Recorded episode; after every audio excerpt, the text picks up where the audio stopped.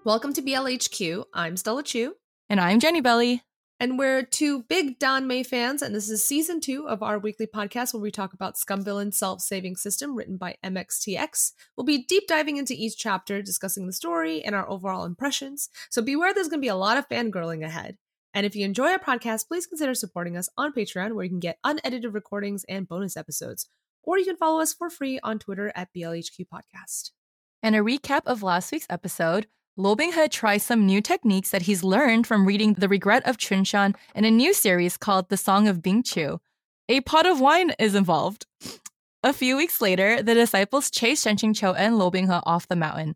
They decide to travel to Shuanghu City, where they run into Madame Meiyin. Shen Qingqiu realizes that all her predictions came true. Then they go to Chen Manor to help remove an evil spirit. It turns out to be the Skinner demon, whose spirit is rested after finding out that Shen Qingqiu is being bleeped by his own disciple. That Skinner demon scene was so funny. The that funniest. As soon as he, as he was yeah. like, ah, yes, the revenge is great. Goodbye. Yes, I can rest. It was so sudden. He came in for literally like two lines of dialogue and then he left. so, so good. Dumb. So dumb. So now we're on chapter thirty-one, one hundred Random Questions on Luo Shen's Affinity. One day, the system gives airplanes shooting towards the sky a mission to fill out a questionnaire. The questions are quite disturbing, but he has to farm some points, okay? He begs Shen Qingqiu to help him until he reluctantly agrees, bringing along Luo Binghe to help fill out the questions. Shen Qingqiu asks the first question. Names? Luo Binghe replies, if you don't even know our names, why would you ask us anything? Next question. Ages? Shen Qingqiu doesn't know the precise age of his body. Wouldn't Shen Qingqiu know better than him? Shen Qingqiu writes down a random number. Next question. Genders. Having received three idiotic questions right off the bat, Luo Binghe stops answering to questions. Shen Qingqiu says that they've been recategorized into the Don May section. Isn't it obvious? These are so silly. This whole chapter is actually really silly. Hmm. Shen Qingqiu silently crosses a line through the next thirty stupid questions, and then finally asks a better question. What are their personalities? Shen Qingqiu says that he's easy to get along with. Luo Binghe replies, dunno. The next question, what are their partners' personalities? Shen Qingqiu counts off crybaby, maiden-hearted, lovesick, chuninbyo, and clingy. Luo Binghe tears up from the hurtful words, but then he says, well, naturally, Shizen's personality is the best. Gentle and strong and considerate. Damn it, now Shen Qingqiu feels bad. He coughs and changes his answer. Actually, this child's personality isn't too bad. He has one good trait that is especially rare. He listens and does as he's asked. That's enough in itself. Luo Binghe blushes. Uh, the only redeeming trait of him is that he's obedient. That's hilarious. Yeah, right. Everything else is terrible, but oh my God. At least he listens to me sometimes. Shen Qingqiu asks, when and where did they meet? Luo Binghe replies, the first time I met Ziden was right after I passed Sancheng Mountain's initiation trials. Shen Qingqiu feels ill at ease. This is when Luo Binghe met the original Shen Qingqiu, not him, and it wasn't a pleasant memory. He waves his fan and says, pass, pass. Shen Qingqiu asks, what was your first impression of your partner? Luo Binghe says, a lofty, untouchable immortal. Shen Qingqiu says, a small bun. When asked what he likes about his partner, Luo Binghe says, everything. When asked what he hates about his partner, Luo Binghe says, nothing. Shen Qingqiu is moved, but Luo Binghe finds these questions boring and says, Ziden, these questions are ridiculous. Exactly what did we come here for? Then Shen Qingqiu asks, how do you want your partner to address you? Immediately, Luo Binghe's face goes red. Shen Qingqiu has a bad feeling and he waves his hand. Pass, pass, pass, pass. Shen Qingqiu says that he can't pass and he urges Luo Binghe to answer. Luo Binghe glances at Shen Qingqiu nervously and then he says, I'd like to be addressed in the way married couples normally address each other. Shen Qingqiu says, Master Shen, did you hear that? He wants you to address him like you're married. Husband, hubby, honey, you choose one. Shen Qingqiu says, you, shut up. Shen Qingqiu asks a few more questions and then he says, where was your first date? Luo Binghe replies, Huanhua Palace Water Prison. Shen Qingqiu and Shen Qingqiu are both shocked silent. That was a date? That is not. Thought that was a scene of torture. Literally. It was and literally was like, torture. And he literally thought that he was going to be killed, and he was scared of you. And, uh, what the fuck? Wow. And you literally beat wow. him up. And he had to be covered by his cloak because he was like, his clothes were all torn up. Like, oh my okay. God.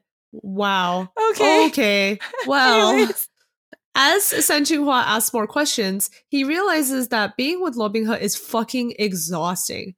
Every time Sen-Jinghua answers a question, Luo Binghe becomes worried that he did something wrong, and Sen-Jinghua has to soothe him and mend his feelings. What a glass heart. Isn't Sen-Jinghua basically a kindergarten teacher taking care of a kid? The next question is, when you're together, what makes your heart race the most? Luo Binghe replies, when he pats my head and gives me instructions. Also, when he scolds me and hits me. Sen-Jinghua writes down, a hopeless masochist, beyond cure. The next few questions are degenerate. Sen-Jinghua says, are you the top or the bottom? Luo Binghe is confused. Oh, what does that mean? Sen-Jinghua pretends to not understand the question. Who knows what it means? Pass, pass, pass. Oh my Shen God. Sen-Jinghua asks, where did you have your first time? Sen-Jinghua is about to say Maigu Ridge, but Luo Binghe interrupts loudly. Qingjing Peak! Qingjing Peak! The bamboo house! Luo Binghe refuses to acknowledge that failure of a first time. Sen-Jinghua asks, how many times do you do it in a month? Sen-Jinghua thinks that this question is ridiculous. Who's bored enough to count something like that? Also, why have the questions been consistently moving in such a strange direction? Luo Binghe replies, roughly speaking, once every three days. If Shizhen is happy, sometimes he'll let me touch him only after two. Sen-Jinghua is confused. The way that he wrote Luo Binghe, he should be fine doing it every day for a month without break. Isn't this number low? Well, you know, it's because they're really bad at sex. So Sen-Jinghua can only handle it so much. Yeah, his poor butthole. Uh, his unlubricated butthole. Because Luo Binghe has multiple wives, so of course he can do it like every day. Yeah. Different partners. Yeah. Sen-Jinghua is just one person. Yeah, that's true. Although that doesn't really explain how um uh Wei Ying and Lan Shan do it every day. Like that's just, you know. I I just think that Wei Ying probably just has like a self-lubricating butthole at this point. He's just a hoe. He is a hoe. Yep. Yep. Sen-Jinghua asks, where do you want to try doing it the most? Sen-Jinghua says, if we're doing it anyway, what does it matter where we do it? Then Luo Binghe says, Baizan Peak. Silence. Luo Binghe adds, the Baizan Peak training grounds. Sen-Jinghua thinks, what the fuck? Sen-Jinghua asks, do you need a person's heart to have their body? Luo Binghe replies, without the heart, what use is the body? Sen-Jinghua is again disappointed. He wrote Luo Binghe to be a peerless stallion who pursued his desires. The number of women he's overcome has been in the double digits. Sen-Jinghua asks, if your partner was overcome by a thug, what will you do? Sen-Jinghua is speechless. Who would be stupid enough to do that to Luo Binghe? So cute. Luo Binghe casually rolls up his sleeve. Well, I turn them into human swine and throw them into the endless abyss. Then I think of some other methods by which to slowly punish and play with them for ten years before finally killing them. Sen-Jinghua asks, if a good friend asked to be intimate, would you agree? Luo Binghe says, I don't have such shameless friends. Sen-Jinghua says, I also don't have such friends. Luo Binghe replies doubtfully, really? Liu Liu Shishu wouldn't wouldn't say that kind of thing? Sen-Jinghua spits out his tea. Sen-Jinghua calmly continues the next question. Do you think you're good at sex? What about your partner? Sen-Jinghua lets out a dry laugh, and Luo Binghe looks like he'll cry. Seeing his sad expression, Sen-Jinghua angrily says to Sen-Jinghua, isn't it obvious that this is a sensitive topic? Pass. He just admitted that the sex was bad. I know. He didn't even say it. Oh, he didn't even no. defend him. He just was like, no, we're going to keep going. And also, oh. if Luo Binghe assuming that uh, Lu Qingge would have sex with Sen-Jinghua and just like, Sen-Jinghua being like, what the fuck? So good. Good fan fiction fuel. Yeah, honestly. Sen-Jinghua asks, what's the best way to please your partner? Luo Binghe replies, not crying. Sen-Jinghua notes, Sen-Jinghua standards are so low. Sen Chinhua asks, how many times in one night? Sen Chin Cho says, how many times? No. I mean, do people really make a point to count that? And finally, the last question, what do you most want to say to your partner? Instead of answering, Sen Chin Cho waves his fan and says, we're done here, Binghe. Let's go home and eat. Lo Binghe follows after him obediently. As he leaves, he kicks out the door, causing a gust of wind to blow in and scatter questionnaire papers everywhere. Unfortunately, because Sen Chin Cho didn't answer all the questions, the system deducted points from Sen Chinhua. Poor Sheng Chinhua. Womp womp. Everyone just bullies him, including yep. the system. Oh my gosh, that was a cute little like random chapter and very insightful. Yeah, very insightful. Very, very insightful. It kind of reminds me of those like, you know, those really old like MySpace or like Facebook. They had those like big like one through a hundred questionnaire things, yes. and you just like fill it out. Like it was kind of like that. Like it was. This was written in the period of time when those were super popular Aww. Online. So we're finally at the last chapter of Scumvillain, no. which is chapter thirty-two, named Wedding. Yee, wedding! Shen Qingqiu and Lo Binghe are wandering the human realm when Lo Binghe gets distracted by a wedding procession in front of a house. Shen Qingqiu is curious about why Lo Binghe stopped to watch. Perhaps he senses an evil spirit? But there are no evil spirits, only two maids in front of the house handing out candy to spread good fortune. Lo Binghe simply takes some candy and then leaves. But as they walk away, Lo Binghe fiddles with the wedding candies and keeps glancing back at the wedding procession. Finally, Shen Qingqiu asks, is there something up with that residence? Lo Binghe is startled. What does Shizen mean? Shen Qingqiu replies, if there was nothing up with it, why would you pay it so much attention? You don't even like candy. Lo Binghe smiles and says, it's nothing. Just sharing in the good fortune. Sen Qingqiu asks if Lo Binghe had never seen a wedding before.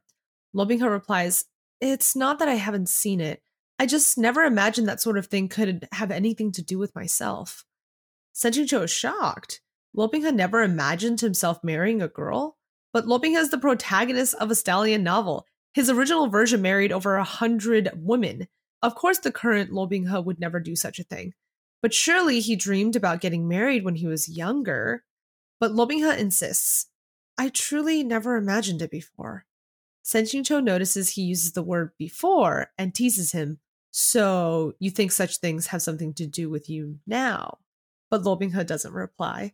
Aww. Aww, poor innocent baby Lo Binghe never thought that anyone would love him. Oh, that's true. So sad. Oh my gosh. Oh, he, he wants to get married. He wants to get married.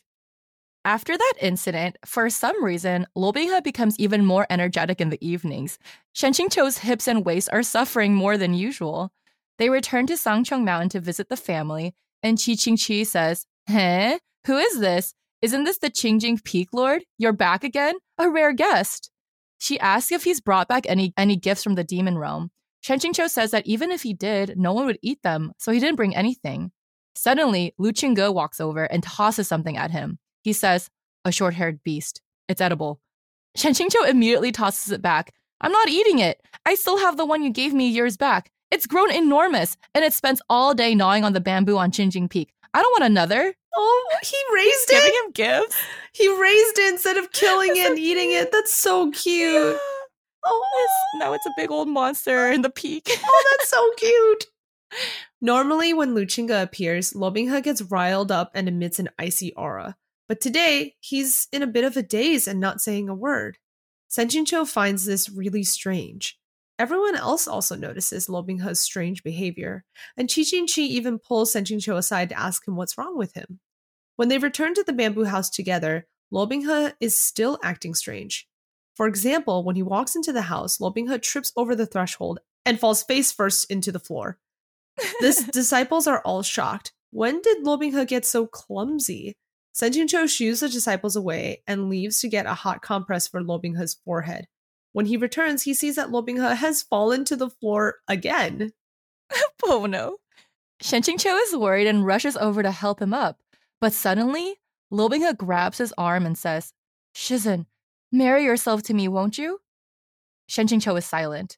Lo Binghe quickly adds, Shizen, if you don't want to marry yourself to me, I could also marry myself to you. Shen Qingqiu is still silent. Lobengha trembles. Shizen, are you willing to, to marry me? Shenqingqiu still says nothing. Lobengha's eyes dim and he says in a hoarse voice, if Shizen is unwilling, I, I... Finally, Shenqingqiu says, slow down. You, so these past few days, you were acting so odd because you want to ask me this? Lobengha slowly nods twice. Shenqingqiu can't seem to speak. So you're pra, pra... Lobengha nods. This disciple is proposing to Shizen. Ah, so cute. And so the cute. way he asks it is so, like, clumsy. I know. He's such a, just, he's so adorable. He's just so cute right now. I want to squish his cheeks. He didn't even plan anything. It wasn't even no. like, oh, let me go and, you know, with the sun sets and no. a picnic. No, no, no. He's just like, I fell on the ground and he's like, will you marry me or I marry yeah. you? What a goofball. Anything is fine. You, we can just, I just want to get married to you. So cute. Shenqingqiu is speechless again. He sits down and buries his face in his hands. This is absurd. Shenqingqiu and Lobengha confirmed their relationship years ago. He never imagined that Lobengha would actually propose to him. How long was Lobengha practicing this? He must have been so nervous to be acting so strange and even tripping everywhere. He even stuttered. But Shenqingqiu is terrified to realize that, that actually he's a little happy. Lobengha is still nervous and says, Siten, if you don't want to, you don't need to answer my question. You, if you don't answer, I still understand what you mean. Please don't say it out loud. It doesn't matter. If you think it's too much trouble, you can ignore me. Just pretend I was making a joke. It's fine. Oh no, this is so sad. Ah! Shenqingqiu smacks him with his fan and says angrily, it's fine, my ass. Lobengha blinks at him, not understanding why he was hit. Shenqingqiu is furious. Is this anything to joke about? Lobengha whimpers, I was wrong. Shenqingqiu says, of course you are wrong. And this master was just about to say yes. Lobengha is shocked. Shizen, what was that? Shenqingqiu sighs and motions for Lobengha to fetch him the wine. When Lobengha brings it and pours him a cup of wine, Shenqingqiu pours another cup and motions for Lobengha to take it. Then, Shenqingqiu winds his arm around Lobengha's. Lobengha's face begins to glow. Shizen, is this? His hands are shaking so much that he nearly drops his cut. Shenqingqiu sighs, you thought you would definitely be rejected, didn't you? Oh my god, they're getting married! They're getting married! They're, they're this is the ritual. Cups. Yes. When Lobengha uh. remains silent, Shenqingqiu says, so you said you didn't want to hear the answer, because you thought you'd definitely be rejected. Lobengha looks into Shenqingqiu's eyes and says that he was extremely anxious. He never even dreamed about getting married before. When he was young, he thought that no one would want a person like him or be willing to have him. And then later on, when he had Siten, he was still anxious that Siten might leave him at any time. He wanted to become stronger and better, but he never felt like he was enough, and he couldn't stop being afraid. Shenqingqiu strokes Lobengha's head and says, oh, Bingha. Lobengha says, I still don't know what I should do now. Shenqingqiu replies, then just do what you want to. Ah, they're getting married in yeah, their little married. bamboo house all by themselves. Yay! Oh my gosh, this is so cute. Four hours later, Shenqingqiu and Lobengha sit across from each other from the bed. Lobengha has been very particular. He suddenly pulled out two sets of bridegroom robes from who knows where and begged Shenqingqiu to put them on right away. Then they went through the full proceedings, bowing to the heaven and earth, drinking from cross-cup wines, and retreating to the bridal chamber. Shenqingqiu thinks to himself, even if we put the wedding clothes on, won't we just take them off again later? He wants to laugh, but he lets Lobengha do as he pleases. He never imagined Lobengha to be the traditional type and dreamed about getting married. Though Shenqingqiu wants to laugh, he is also overcome with affection, and he gets caught up in the moment. Lobengha has already removed half his robes when he suddenly stares at Shenqingqiu unmovingly. Shenqingqiu asks, what's wrong? Lobengha replies earnestly, Siten, you look really good in red. Shenqingqiu coughs, embarrassed. Then he says, you also look very good in red. Suddenly, Lobengha brings out a white silk sheet and spreads it over the bed. Shenqingqiu says wearily, what are you doing? Lobengha blushes and explains that this is a common tradition for newlywed couples. Shenqingqiu is going to faint. How does this tradition apply to him? Lobingha quickly says, "This disciple swears he won't really let you bleed. I just want to go through every step of the ceremony like a real married couple." Oh, that's what the oh white sheet's for. Yeah, such an outdated ceremony. But the idea is that when you are having sex with your wife for the first time, if she's a virgin, she'll bleed. Oh, so that's it's the catch to God. Make sure that your wife is has blood, right? It's just so stupid because that doesn't always happen. But like, wow. Here we are. Wow. Okay, here's here's yeah. my evil plan. What girls should do is get uh-huh. married during their period, and then that way oh there's my God, no stop. question. There's no question. No one will uh, be one hundred percent able to. So much blood. Yeah. In fact, too much blood. In fact, so so much blood everywhere. Yeah. Then you can just trick the person into thinking that this is the normal amount of blood that would happen every single time. Yep. Yep, so uh, outdated. What an outdated ceremony. Oh my God. Shan Qingqiu blushes and wants to throw the sheet away. But when he sees Luo Minghe's teary face, he helplessly says, "But as you said, even if we lay it out, it won't be of any use."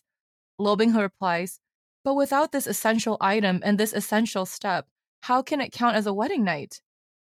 Shan Qingqiu finally says, "Fine, fine, fine. If you insist, just leave it." Luo Minghe immediately hugs him and says, "Shizen, you're so good to this disciple."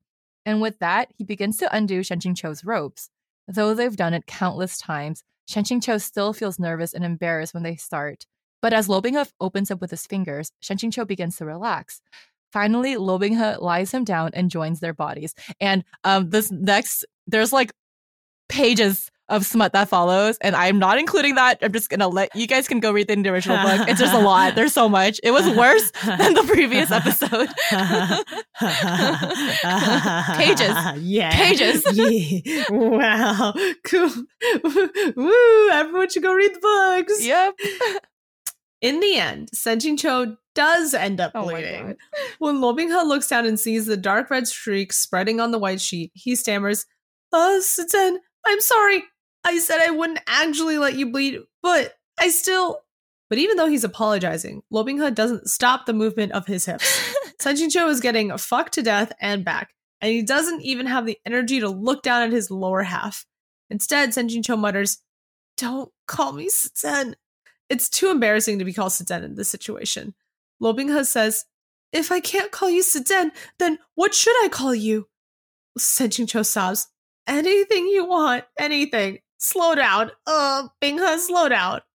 Luo Minghe lifts Shan Qingqiu's hips to plunge deeper and says, "Okay, then, Suzanne, if you also call me something different, I'll slow down." Negotiating in the middle of... What? Oh my Shen God. Shan Qingqiu cries, "Call you what?" Luo Minghe stops moving and says bashfully, I, it's our wedding night, Shizen. You tell me, what should you be calling me?" Shan Qingqiu shakes his head frantically and tears up. Luo Minghe is dismayed. "Shizen, we've already come this far, and you, will you still not?" Shan Qingqiu tells himself not to fall for Luo Minghe's tears again, but then Luo Minghe cries, "Just once.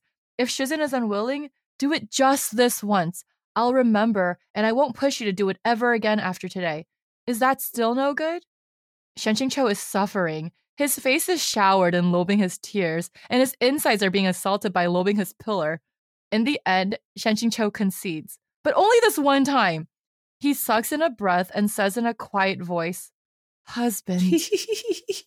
That's what he wanted to be called. He wanted to be called husband. Luo Minghe's eyes immediately light up, and his movements become faster in his happiness. "Suzanne, a little louder. I, I didn't hear you clearly." Shan Qingqiu feels like his organs are rolling in his stomach, and he fully surrenders.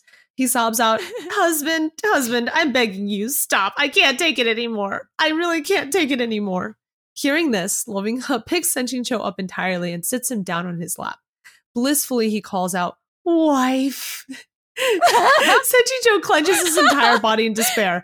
"Holy fuck, shut up. Don't, don't call me things at random." I literally love how Shan Qingqiu broke his character. He just starts cursing out at him like, "Holy fuck, shut up." Yep. Well, he would he would never have said that. He always says that in his head. He never oh would have said that God. out loud. So funny. I'm so curious which version of wife he said. Is it tai tai or lao po? Oh, what's the difference? Um, I don't, there's like Laopoa feels a little more informal and Lao okay, means okay, okay. old. So I always feel like Laopoa is kind of this like, like, hey, old lady. It's like they've yeah. been together and for ta- a long time yeah. and it's like a cute. Yeah. Okay. Yeah. And Tai Tai is like slightly more formal. Yes. Yes. There's definitely a version of that in Korean too. There's like a super formal way of saying like husband. And then there's uh, like, oh, hubby, or, you know, like, oh, you, yeah. oh, darling. Yeah. Yeah. Yeah. But Lobingha doesn't hear him, and he happily says, Shizin, you're the best. I always wanted you to call me that. Can you do it a few more times? He literally promised he was just going to ask one time. Shanqingqiu wraps his arms around Lobingha's neck and draws them closer together. He kisses Lobingha all over his face. Lobingha's eyes light up in joy, and he moves his lower half faster until finally Shanqingqiu lets out a cry of pleasure and pain. Lobingha loves this sound more than anything. He loves every sound that Shanqingqiu makes. Before Shanqingqiu falls asleep, Lobingha whispers into his ear, Shizin, call me that again. Aww. That's so sweet. They're so cute. They're so cute. When Shanqingqiu wakes up the next morning, the first thing he thinks is that he wants to smash himself to death. He lost his entire life worth of face last night.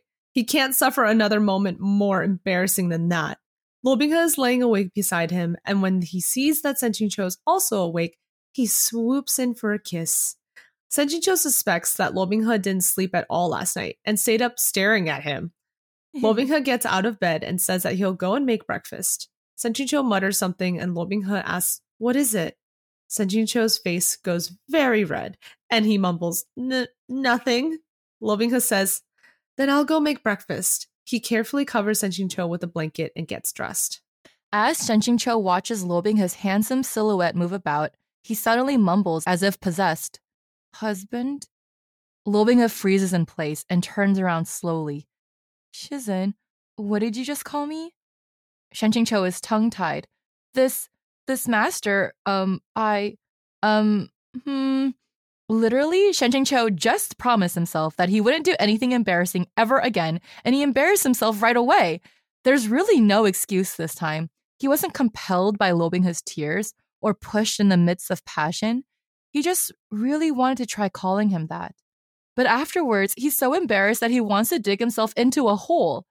In the end, Shanqingqiu gives up and lays back down and says, "This master is hungry." Lobingha smiles and lays next to him. "Shizin, I'm hungry too." Shanqingqiu says, "If you're hungry, then go cook." But being a bit late to breakfast once in a while is no big deal. The end. So cute. Oh, so sweet. Oh my god. I I like that we left off on like a really cute note. It's that was adorable. Yeah, so they cute. have a very cute, wholesome relationship. Yeah. Shanqingqiu is such it. a sin that I like he just can't he's just so embarrassed by everything lovey dovey that he just can't make himself do any lovey-dovey things. Like, he's just too, too embarrassed. That's so funny. Oh. What a goofy, goofy couple.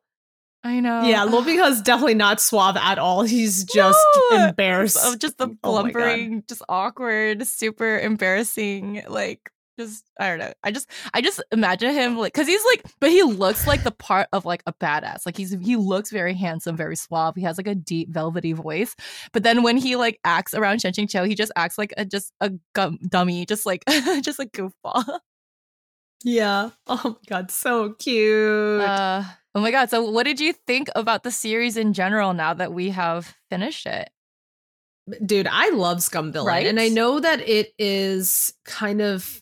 It's definitely young adult. It doesn't feel like yeah. a complex story or anything like that. But no. the character arcs are really interesting. Yes. I really like how you, it's hard to predict sometimes what happened in the middle, especially. Oh my god! Yes, where where Shanqingqiu was going to end up in this whole thing. Like you know, you knew that somehow they're going to end up together because it's Danmei. Yeah. But it was hard to predict exactly how because really, Lobingha. The potential for him to become like this blackened protagonist yeah, was very, very moving. high. And Shanqingqiu kept like being afraid of him and running away. I was the most shocked in this series when Shanqingqiu blow, blew, blew himself up and then everyone's like, oh yeah, he's dead.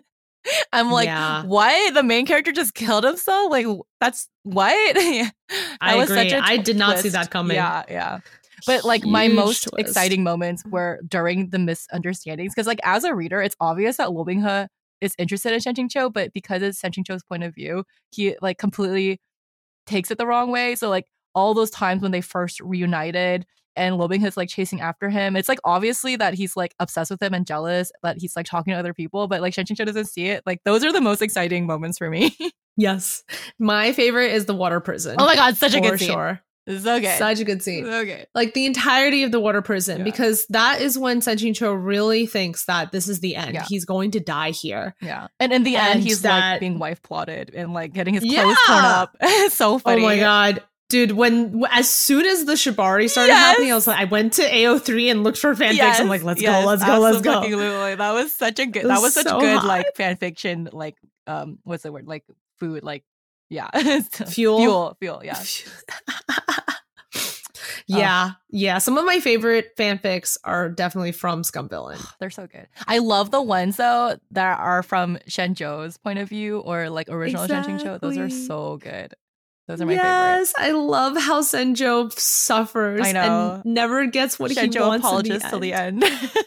Yes. If you guys like Shenjou, then you should definitely check out Urha. Oh, for sure. It's, it's Dumb Husky and His White Cat Shizen. It's also published by Seven Seas Entertainment. Yes. It is very dark. So it is up. extremely rated R. Yep. There's going to be a lot of trigger warnings there. But yep. I get this feeling that the writer for Dumb Husky and His White Cat Shizen, which her, her name is um, Meat Bun, was very inspired by Scumvillain because oh, there's yeah. so many parallels between all of the characters and their archetypes and, and like the progression of the story. Yeah, they're ugh, such a such a good series. Oh my gosh, I'm really. Yeah. I think after yeah. Murazushi, I'm like, I'm not sure if we should start that one because it's unfinished with the translation, or if we should try doing like uh-huh. Word of Honor or something like that. But I don't know. We'll we'll think about it after Murazushi is done. Yeah. yeah. That's yeah. for later. I would love to also get into one that I haven't read, like Shang. I was thinking about that too. It's called.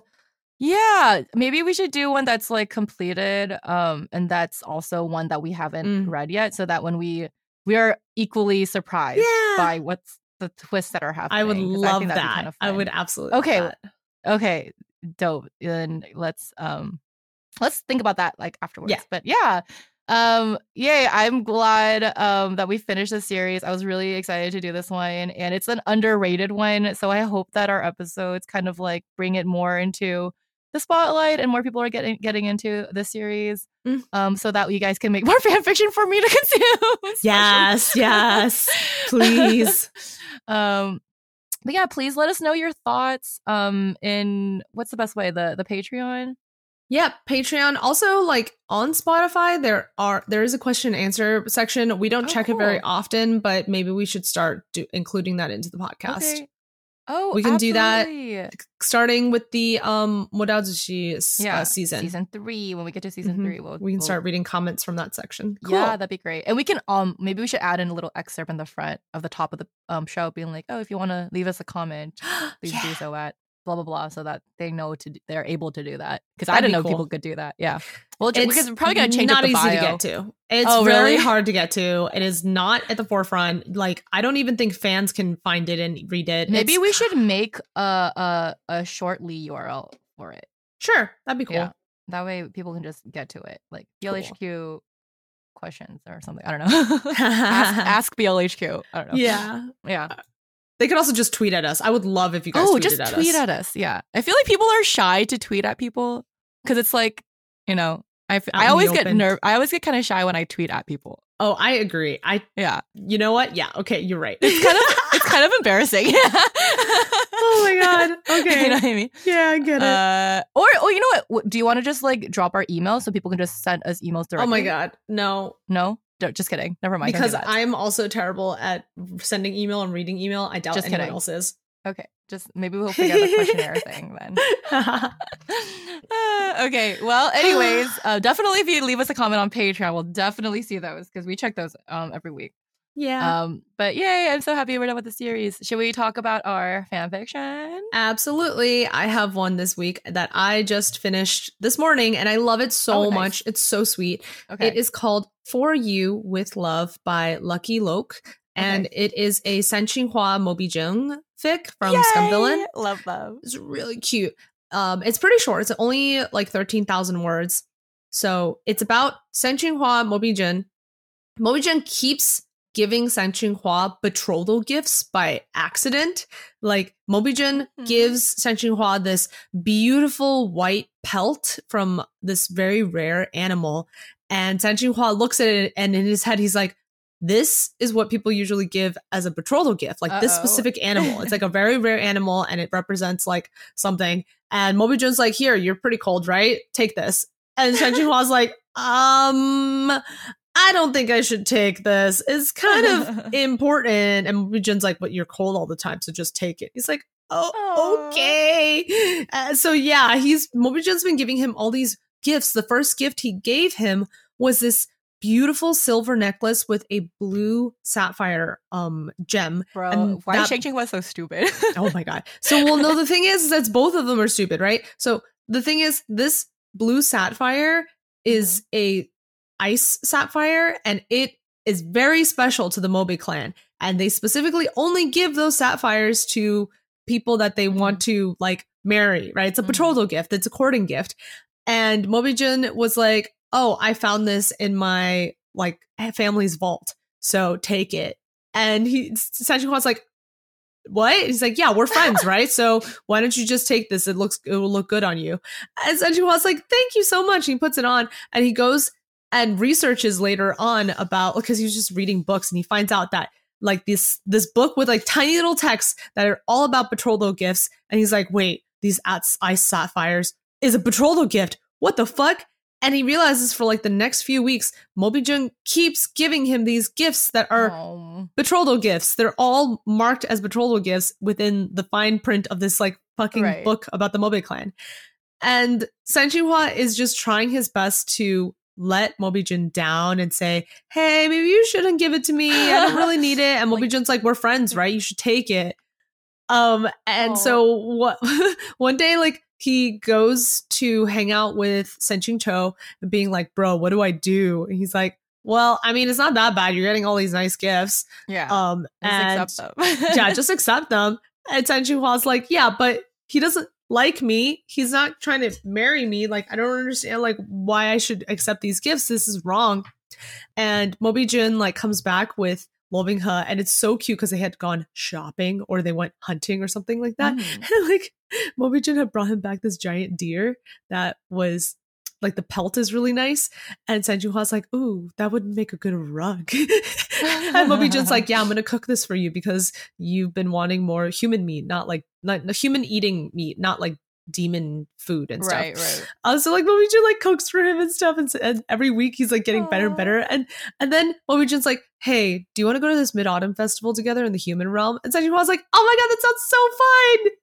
And Mobijin's Aww. like, yeah, we can go to festivals anytime you want. Like, just, like, saying yes. And it's so Aww. cute. Their dialogue is so cute. Like, it's not like the it. um aggressive misunderstanding yelling at each other. It is literally just so adorable and romantic.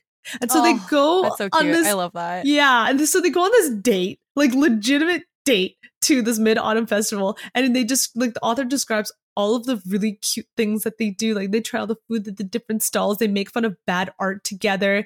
They buy these, like, really fancy things. Like, they bought this um one calligraphy set that, that won't run out of ink. So basically it's a pen.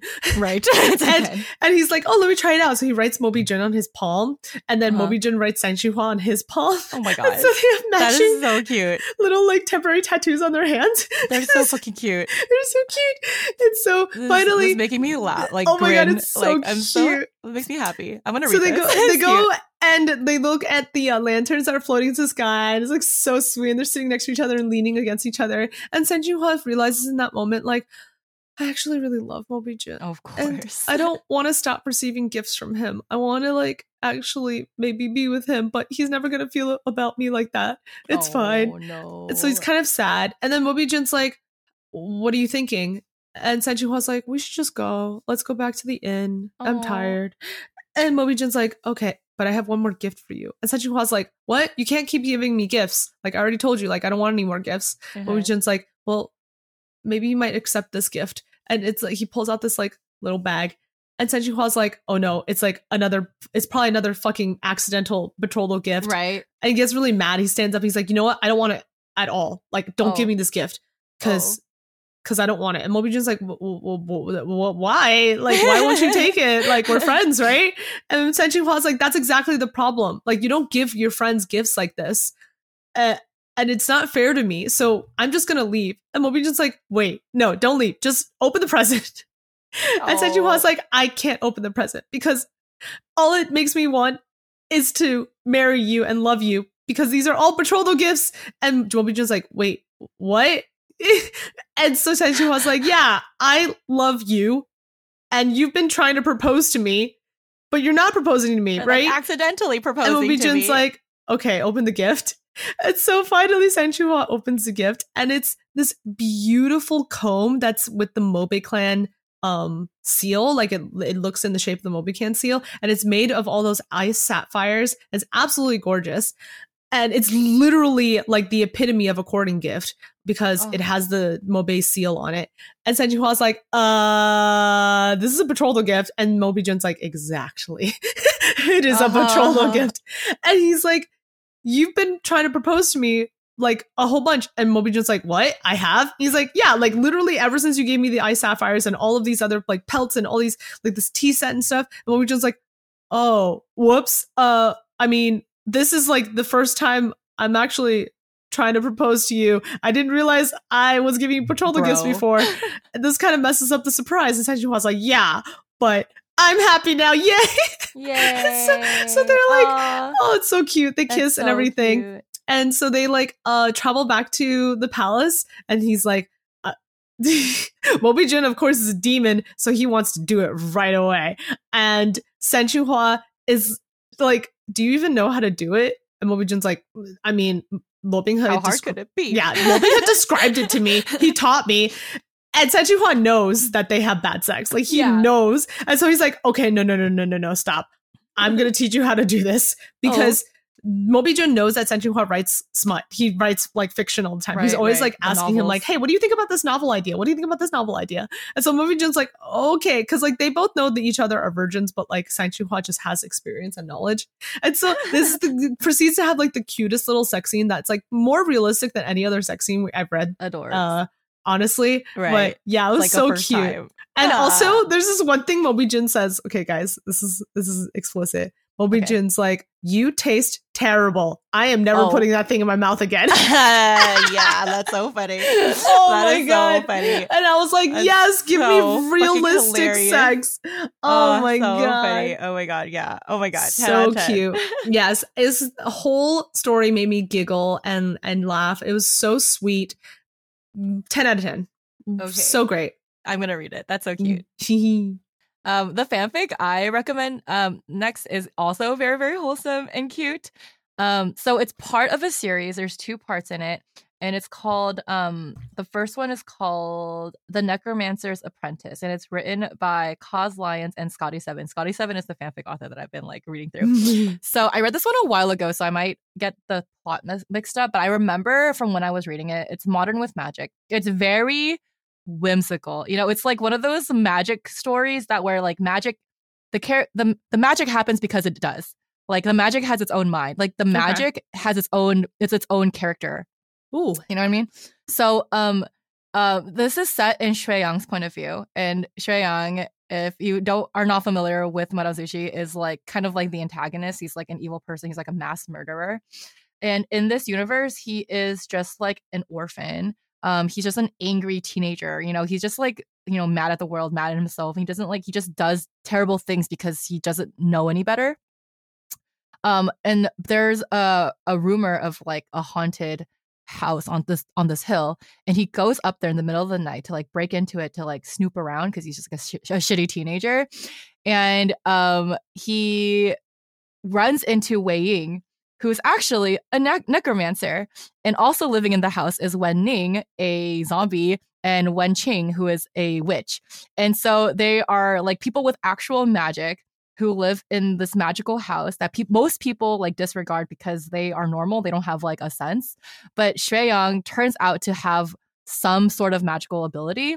And when Wei Ying finds him, at first he's like, get the fuck out of my house, you stupid kid. Like, what are you're you're just a baby. Get out of here. What are you doing in here? Um, and everyone in this series are kind of a little bit feral. Like sh- weighing is sort of like an, a, a raccoon, a sleep deprived raccoon. Uh-huh. And like wenching is just like kind of like a mother hen who has like an herb garden because she's like a witch and she's like always baking. And Wending is kind of like the only normal one, but except he's like a zombie and he's like undead. And sometimes we- uh, Weighing uses him for like his like necromancy experiments. Um, so they're just kind of like a kooky family. And Shuang is like angry and like hates them, but he also is like, whoa, fucking magic exists. Like, that's so cool. Teach me your magic. I'm going to be your apprentice. And Weighing is like, no, get the fuck, you're, you're a child. Get, get the hell out of here. Go back home. And he's like, I don't have a home. And he like is angry and he's like about to leave, but Wenqing stops him. He's like, no, you have a duty. You're a master necromancer and you found a child who has necromancy abilities. So now you have to take him as an apprentice. And so it's sort of like a found family fic where this this family of just kooky magic people, magical people adopts this kind of like angry feral teenager that also adopts them.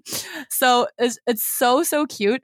And um, it's really short. There's like a hiccup in the middle where when Wei Ying is talking with his brother through his magical mirror, and um, his brother is like angry with him. He's like, when are you going to stop living with those st- stupid people and come back to our family? And Wei Ying is like, it's none of your business. And then the brother is like, well, I heard you adopted some stupid child. And he's like, and Wei Ying just says, well, he- he's nothing. Don't worry about him. He's going to leave on his own soon anyway.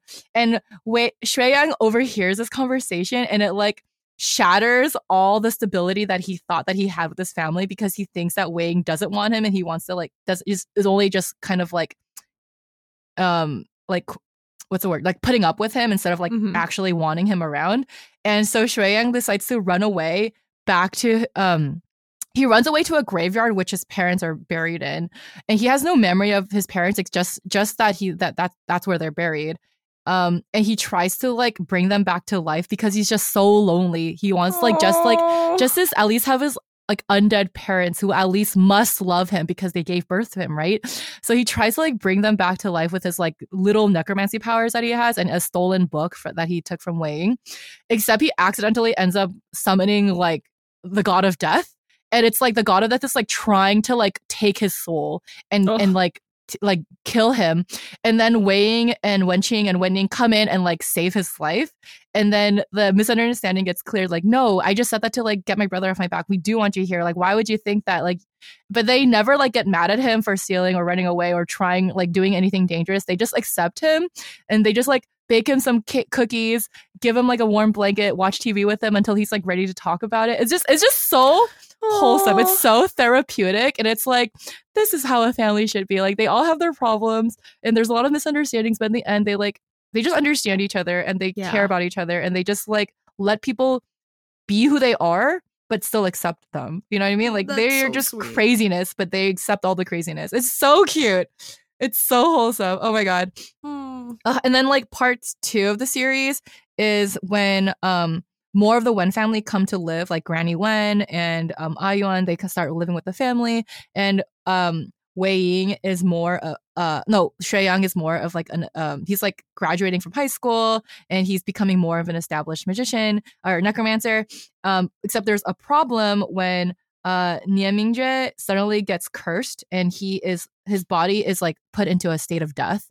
Um, mm. And so Lan Huan, who is like dating him, is like devastated and is like is um is trying to find Weighing to like help him break the curse, because Weighing is like a ne- uh, the most established necromancer um that they know.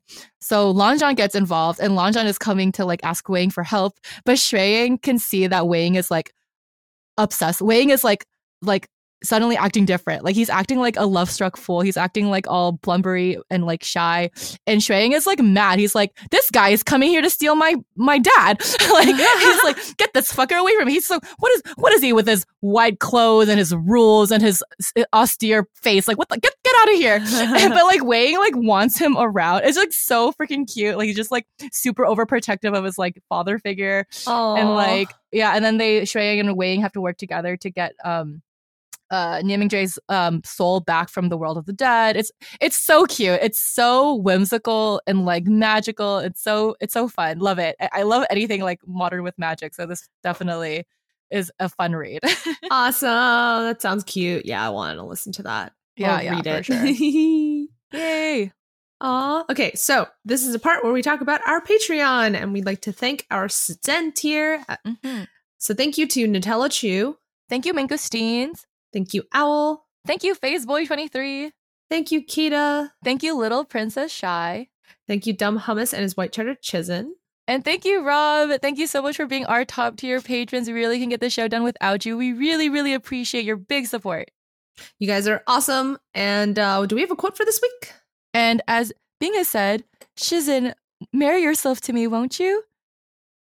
But if you don't want to marry yourself to me, I could also marry myself to you. They're so cute. So cute. Thank you guys for listening. We'll see you next week. Bye. Bye. This episode was edited by Stella Chu. The script notes were written by Jenny Belly, and the intro song was composed by Official Yee Music.